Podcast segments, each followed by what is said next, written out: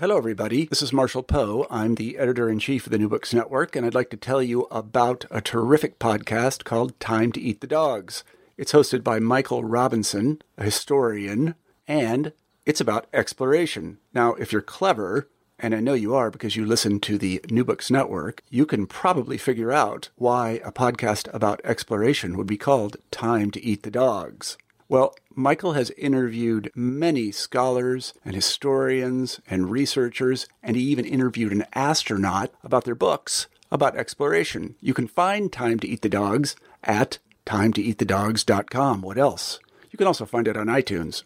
As I say, we really love this podcast at the New Books Network, and we love it so much that we're going to republish some of Michael's excellent interviews. And if I would just stop talking, which I'm going to do presently, you'll be able to hear one of those interviews. So I'm going to stop talking. African American journals and newspapers published many photos of demonstrators during the civil rights era. But they published even more photos of black travelers. Travel and activism may seem quite different, but they raise the same question What is the meaning of freedom?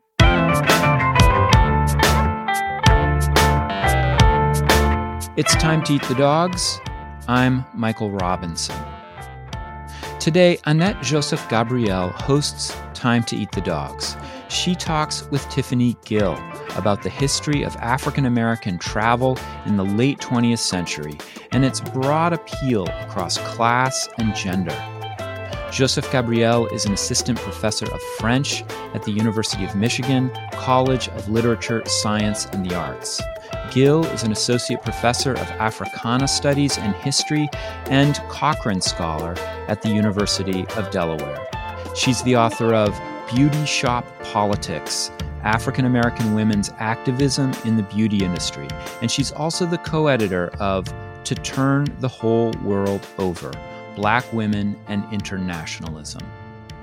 Hi, this is Annette Joseph Gabriel, and it is my great pleasure today to talk with Tiffany Gill. Tiffany, thank you so much for joining us today.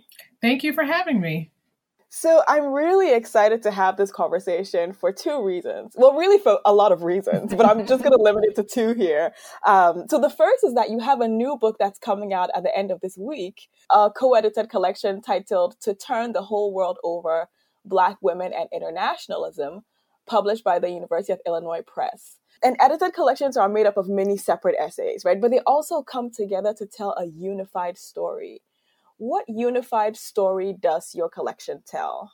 Yes, it's a really exciting week. It's always exciting when a publication that you've been working on for a long time finally comes to fruition. Um, and in this book, a book that I co edited with um, Keisha Blain, a book where you have a brilliant essay in it, which I'll talk about in a moment. Um, but it, it, tells a story of um, Black women's global engagement um, and really starts with looking at the late 19th century and brings that story all the way to the present. Um, and specifically, it engages this historical phenomenon that has been known by the name Black internationalism, right? And this term Black internationalism is one that refers to the transnational collaborations and solidarities and movements that people of African descent have forged throughout the globe, right? So the way that African descended peoples have seen their collective struggles against white supremacy, against racism, against forms of colonialism, the way that African descended peoples have sort of forged these transnational bonds with the hopes of overthrowing these systems. Um, but unfortunately, often when the story of Black internationalism is retold, it is often driven by Black male intellectuals and activists and even artists, right? As if they were the, the ones who were, if not the only ones engaged in this work, certainly the primary drivers behind these transnational collaborations.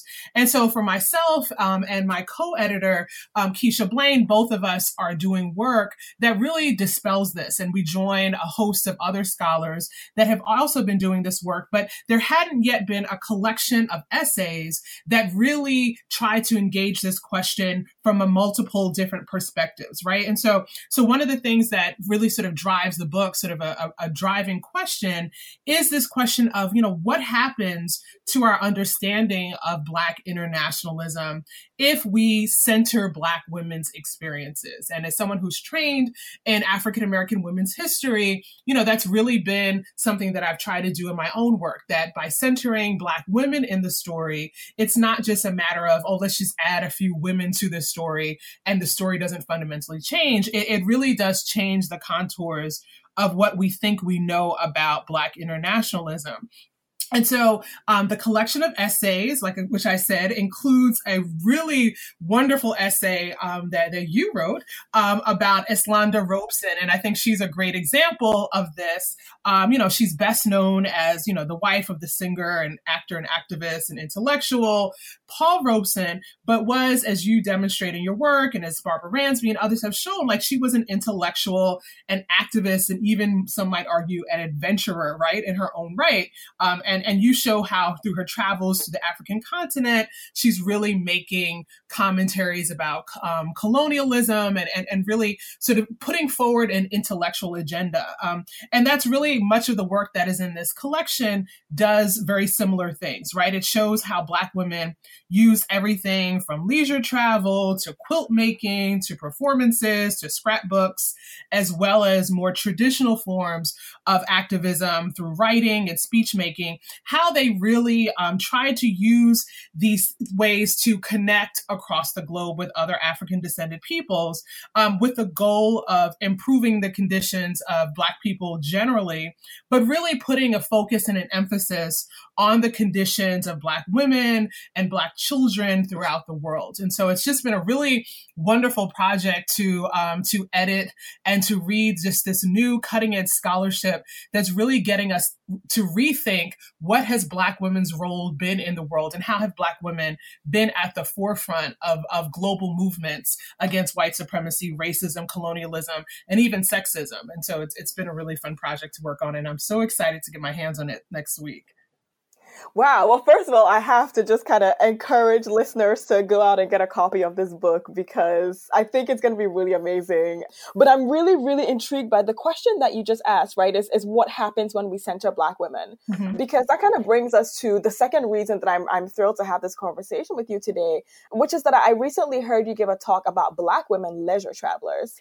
And my last guest on Time to Eat the Dogs was Bianca Williams, who shared her research on contemporary Black women travelers travelers, um, you know, so um, African American women who are traveling to Jamaica today.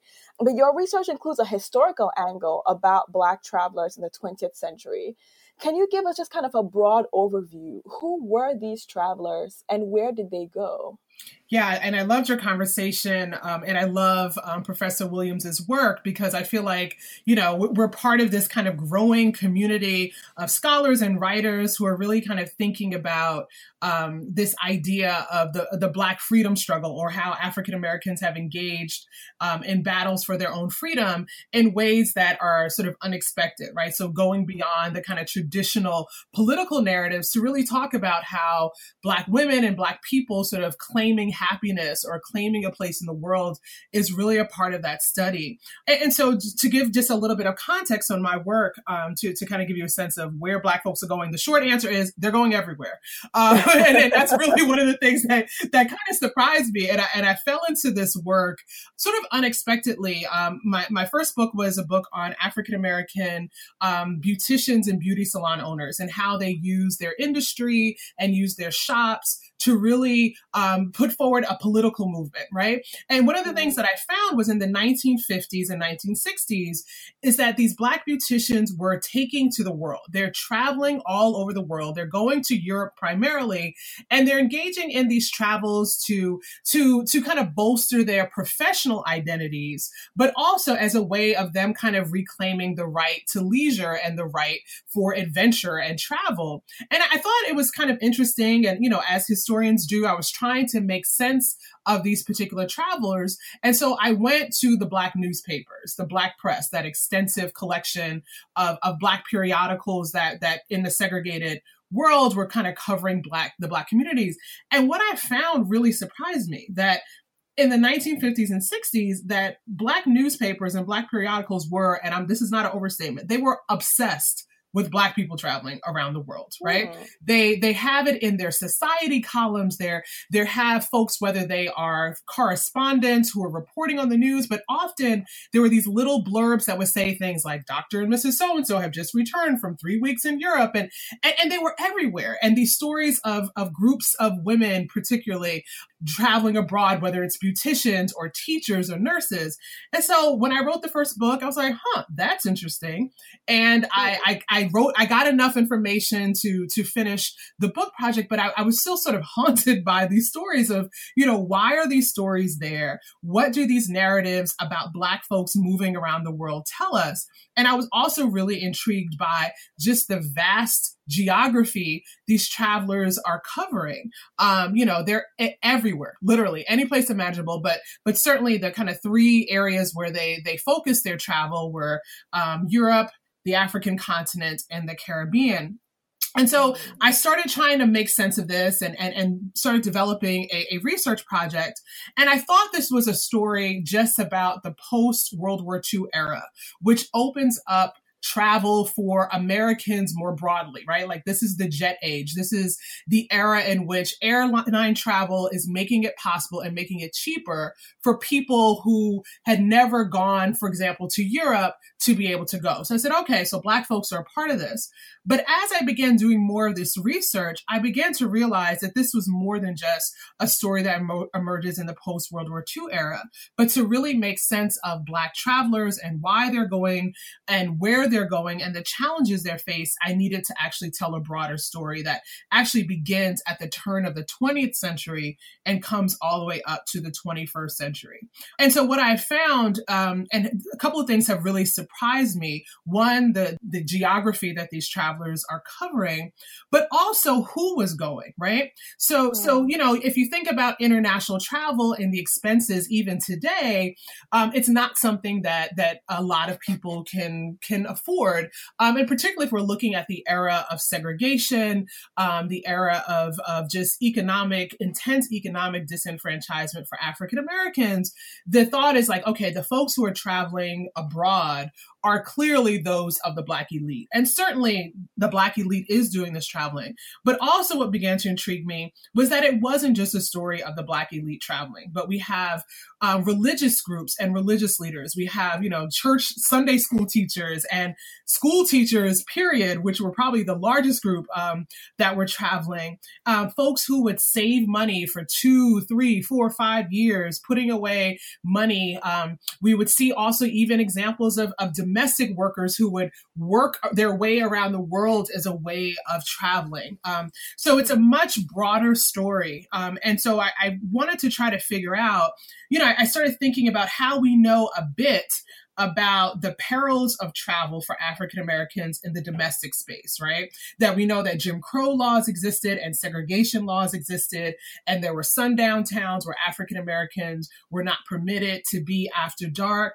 You know, we even can look at the renewed interest in things like the Green Book, where, you mm-hmm. know, we, we have this sense of how African Americans had to really kind of plan and navigate to, to make it safely from one destination to another, not just in the South, but all across the US. And so the question I began to think about is like, well, how does that work in an international context?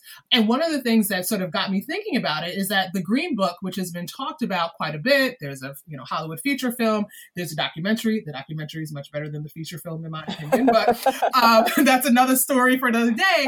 But right. one of the things that that surprises me is how one of the things that's overlooked about the Green Books is that they always covered international destinations. Well, really not always, but pretty early on from its inception, there are destinations in South America and um, throughout Central America and Europe and Africa.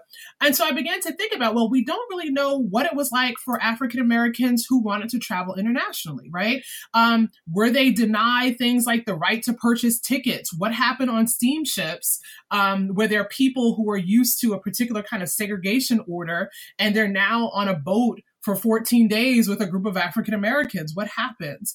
You know, what happens when African Americans get abroad? While there is this narrative that um, traveling abroad will be an escape from racism, certainly um, as as many of us have have researched and talked about, and your own work shows us that you know anti-blackness unfortunately has has much wider reach, um, and mm-hmm. that there man you know there's anti-blackness all throughout Europe and South America and Central America and Asia. Um, what happens when African Americans are denied service when they go abroad, right? What, how did they navigate this? You know, where did they go to try to um, to alleviate this? And so I've I've just found this really rich and interesting story um, that I talk about this tension between the the perils and the pleasures of travel. This idea of escaping segregation and racism, but also having to be savvy and getting information on how to navigate those very things once they go abroad. So it's just been this this rich story. I have more sources than I know what to do with. People are like, oh, what are you finding for this? I'm like,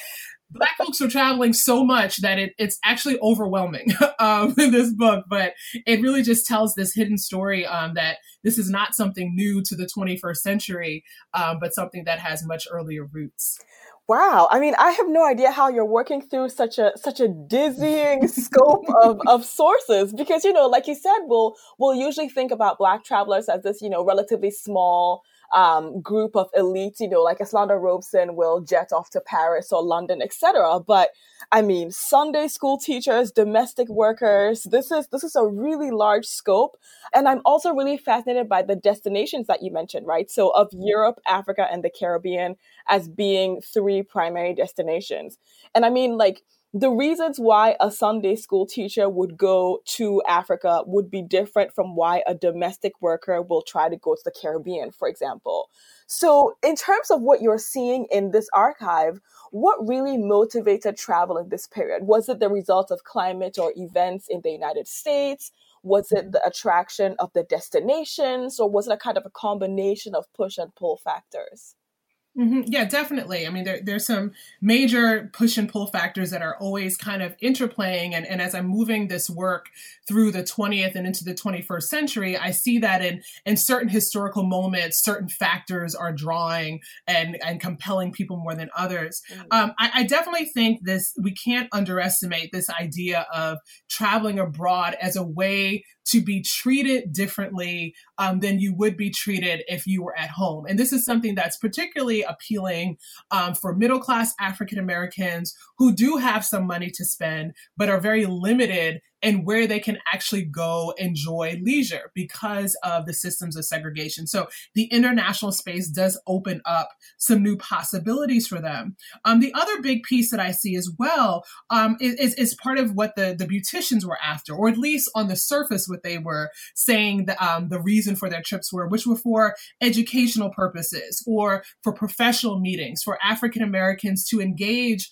in some of this work of Black internationalism by connecting connecting with African descended people and other parts of the world who are in their profession. So we have, for example, groups of African American doctors and African American nurses and teachers going to even places like Mexico to learn about how to engage in certain kinds of educational practices. Um, religious motivations as well um, of African Americans who are parts of denominations and being engaged in both interracial um, and African descended um, communities of people who share their religious beliefs. Um, and then, of course, I think there is something of a class dynamic to it, right? Mm. That because these trips were often covered so much in the Black press, travel can become a status symbol of sorts, right? And so I, I, I noticed that in moments where there are tensions or there's some kinds of shifts in the way that class is understood. So, for example, in the post World War II era, where there's a kind of transformation about um, and a growth of the middle class, both among the, the mainstream population, but also among African Americans, that that travel becomes a way to kind of prove to others that you are, in fact, part of this new middle class or cosmopolitan class, right? So, mm-hmm. so traveling and coming back with souvenirs, etc. And then also there's a great deal of what we might think of as heritage tourism, um, which is something that is often associated um, in the sort of late 1970s and 1980s when um, Alex Haley's book and miniseries Roots comes out. Um, that really begins the the narrative is that that really begins to propel African Americans, for example, to want to travel to Africa to connect with their roots. But but actually, in the period of of decolonization in the 1950s, we see groups of African Americans always wanting to be on hand when Ghana um, uh, becomes Ghana and when Nigeria gets away from British colonial rule. That African Americans are also participating that as well. And then, of course, there is the enjoyment pleasure, leisure factor, which I think um, Bianca Williams's work does so beautifully. That for African Americans, this very act of even wanting to be free in terms of enjoying oneself is a political act of sorts. And so, you know, a lot of times these other things were pretenses for them to really go and see the world sights and to enjoy them and to come back with souvenirs and slideshows and stories to share with their community. So, um, really lots of, of factors that are drawing African Americans and also compelling them them to to travel abroad. Okay, so we have a sense of who traveled, which is everyone um, and where they went, which is pretty much everywhere. Um, and now the why, right, which is a combination of class factors, of political factors. But I, I want us to try to kind of get a, a, a sense of, of a particular anecdote, for example. So I want to come back to this formulation that you've used a number of times now, right, in asking what are the pleasures and perils of traveling. And I want to combine that with the first question you asked, which is what happens when we center Black women. So, mm-hmm. among the women that you research, particularly Black women travelers, is there one who comes to mind as having travel experiences that illustrate possible answers to this question of pleasures and perils? Yeah, I mean, one of the, the great things about this project is that it's really just opened up a whole new world of, of African American women that um, I think should be a part of our understanding, our historical understandings, but aren't. And, and probably the one that comes to mind who figures prominently in my work is a woman by the name of Freddie Henderson. Um, and Freddie Henderson has this really interesting life. She was born in, in um, Louisiana. Um, she trained actually to be in fashion, um, so fashion design and fashion merchandising. Um, she she um, studies home economics as a way to engage that, and then goes on to get eventually get a master's degree in fashion merchandising. The the first Black woman to do that at NYU at New York University. She gets married. Her and her husband move to Atlanta. Uh, she starts teaching at Spelman College. She teaches in um, the uh, applied economics, which is like home ec and, and sewing and fashion. And um, she becomes the head of the director of an organization known as the National Association of Fashion and Accessory Designers, which was essentially a professional organization for Black women in the fashion business. And so she serves as the president of that organization. And in 1950, she's president. And they have this very um, this this gathering of, of the women from NAFAD, and they have an event at the Waldorf Astoria. And uh, one of the people that they invite to the event is the wife of the French ambassador to the US. And the wife of the French ambassador comes and she's really just taken by how fashionable these women are, how cultured these women are. And she asks Freddie Henderson, you know, well, have you ever been to Europe? Um, you know, sort of thinking about Paris as the center of fashion in the post-war world. Um, you know, have you come to Europe before? You know, and, and she was surprised that neither Henderson nor any of the women in NAFAD had actually traveled abroad at this point. And so she invites them. She's like, you all have to come to this country. You know, you have to come to Europe. You have to partake of the various fashion shows. It would be great. So um, it takes a couple of years, but in 1954, Henderson and a group of 10 other women travel to Europe and they have amazing time. They go to the fashion shows um, and they have a wonderful time. Um, Freddie Henderson actually reports on the shows for the Black press. And when she comes back home, she talks to her husband and she said, you know, I think more black people would travel out of the country if they knew how easy it was. Right? Just this little seed that like, wow, this this is something that was so amazing to all of us. We had such a great time. And so eventually her and her husband um, create what is called the, the Henderson Travel Agency in 1955.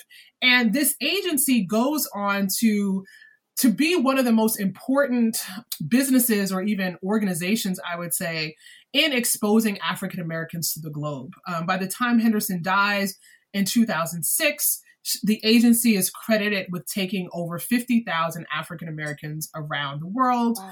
Um, and I think it's just, uh, uh, you know, when we think about these stories of internationalism, that there are certain figures that rise to the top. Um, but to me, who better exemplifies Black internationalism than this woman who mm-hmm. creates this agency that literally is responsible for taking tens of thousands of African Americans abroad. And she really shapes the discourse of travel. So, for example, she plans the travel itineraries for the delegation of African Americans that goes to Ghana in 1957 for the um, Ghanaian independence celebrations. And among those, the reason why she ends up getting connected to that group is that a friend of her and her husband's, who was part of their circles in Atlanta, man by the name of Martin Luther King, um, and his wife Coretta Scott King, who uh, Freddie Henderson um, helped basically served as sort of an informal stylist to her, wow. Um, you know, was telling them they wanted to go. And she had never been to Africa before. This is before the creation of the, the slave castles and the infrastructure of, of tourism that exists exists today. Mm-hmm. And she basically helps to create that infrastructure. And, and really, I argue, plays an important role in kind of reshaping American, African American ideas about Africa about West Africa in particular. So so she's one of those folks who who helps black folks travel to these places but also was very much impacted by her own experience abroad and knew that this was something that people in her circles, people that she knew um, would want to be a part of. And so to me, I, am like, there is no conversation about Black internationalism in the 20th century mm-hmm. um, without Freddie Henderson. And, and my work, I'm, I'm trying to just just bring her to, to her rightful place in that mm. conversation. Wow, I have like a hundred follow up questions about Freddie Henderson right now. I mean, just because there are these amazing connections that you know you're teasing out between between leisure, between economic mobility and, and political action, right? That all of these three things are kind of coming together in her story. But kind mm-hmm. of before before I get to, to that follow-up question, I'm I'm wondering about the way that fashion as a kind of artistic self-expression becomes her in mm-hmm. into this travel, into this world of travel.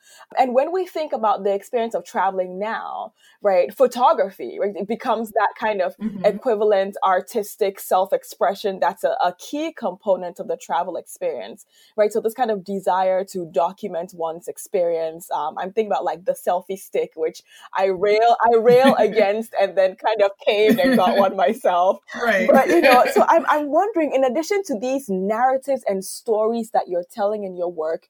What about the images? Do you find photographs to be an important part of the archive that you research? And if so, what story do these photographs tell about how Black women fashioned themselves through their leisure mm-hmm. travel? Yeah, they, I mean, I, there are days when I'm supposed to be writing when I just get lost in my photographic archive for this project. There's so many just incredible images, right? Because, you know, travel is so connected to that, right? Did it really happen if you don't have a picture of it, right? Like, right. were you really there unless you have a picture?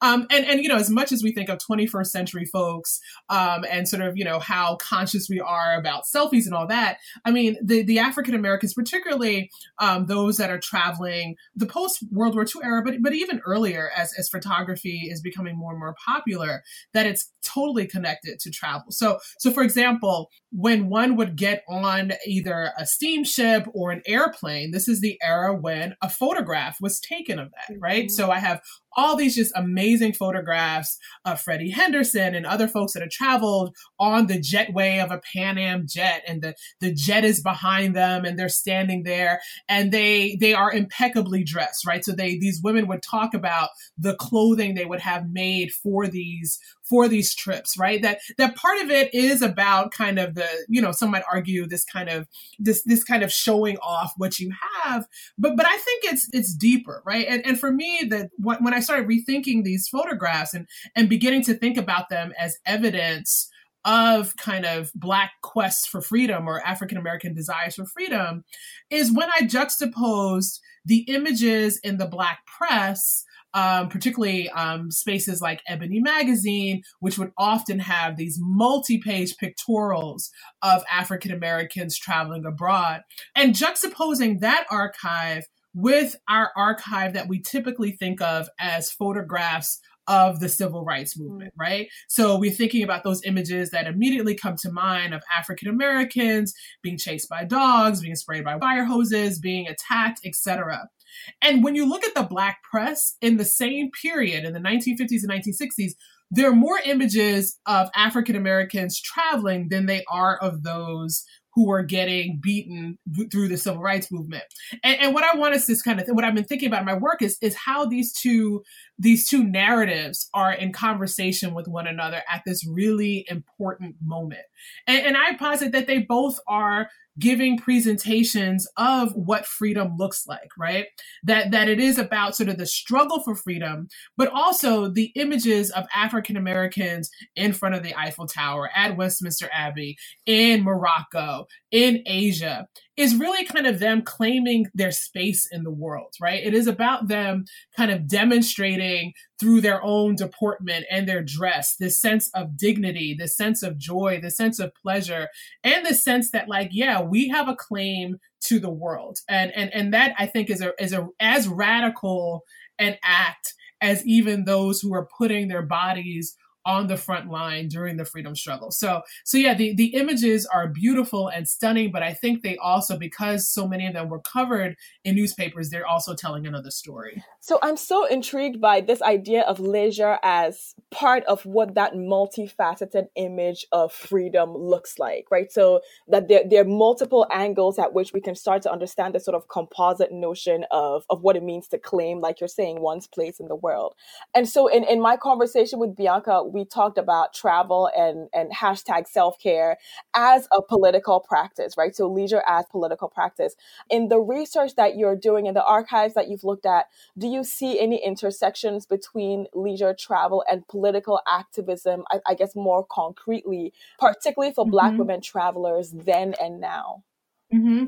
Yeah, I mean, I, I, definitely think, and I think kind of my my scope of research is always about getting us to rethink leisure and activism as two separate things. Um, one, because many of the goals of the kind of activism of Black freedom struggles, particularly in the US, but even abroad, are about claiming leisure space, right? And we think about, you know, the sit ins at, at, restaurants or at beaches and all of that. It is about claiming one's right to access certain kinds of leisure spaces, um, but also that the work of leisure, particularly for populations like Black women whose bodies, you know, are often either under the thumb of wage labor or have other kinds of surveillance, um, that these acts of leisure become really important. Um, and even we think about today with all of the um, kind of hashtags of, of Black folks, particularly Black women who have been vilified for enjoying themselves. So we have um, in 2014, I believe it was, or 2015, the group of Black women who were on a train, a wine train going through Napa Valley, and the police get called onto the train to pull them off because they were laughing too loudly. Or a group of Black women last year in York, Pennsylvania, who were playing golf and were so excited to have this golf membership, and they get the police called on them because someone said that they were moving too slowly, and they get interrogated interrogated about why they're there. That this this tension between when black folks are trying to enjoy themselves, it often does bring about a police presence. And so for African Americans claiming leisure and saying they have a right to it and even flaunting it a bit, I think is very much uh, in conversation with what some of the other actions were during the Black freedom struggle. Right. I mean, all of those examples I think are bringing to mind even something like, um, you know, like what it means to, to, to barbecue in a public space and then have the police right, called in, right? right? Is, what I'm hearing is, is that part of your research is also helping us to better understand some of the things that continue to happen today, right? When Black people yes. claim leisure and their right to it because it's also partly claiming public space. So I guess I'm just Absolutely. wondering, as a kind of a, a, a final um, question to wrap up this amazing conversation today, are there are there any resources, any books, any archives, any journals or newspapers that you would point our listeners to who might be, you know, either professional or avid or amateur historians to begin to get a sense of some of the primary sources for this kind of study?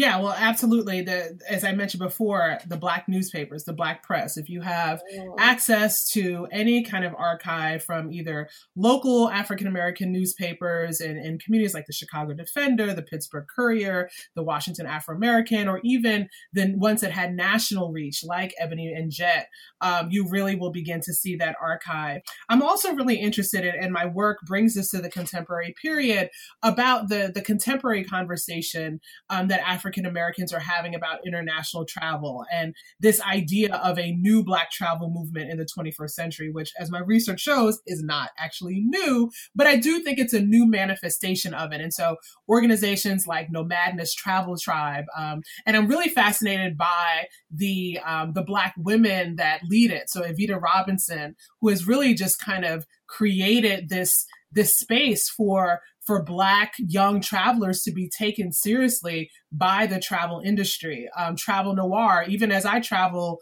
internationally, it's a space that I go and, and, and look to. Um, different travel blogs because they're very interesting because you'll go on these blogs and, and sometimes if I'm going to a country that I've never been before and I want to know what is it like to be a black person in that space, I can't mm-hmm. go to Frommer's. I can't go to the, you know, Rick Steves, which I love his show, his travel show, right? Like, you know, that's not where I'm going to get that information. I might get other right. information, but for the specific specific information about what it means to be a Black traveler in these space, you really have to go to these other online communities. So Nomadness um, is one of them. And, and, really just folks keeping their eyes and ears open um, when they are looking at organizations, et cetera, to see where international travel has intersected with the lives and organizations that are very common to us um, in African American history.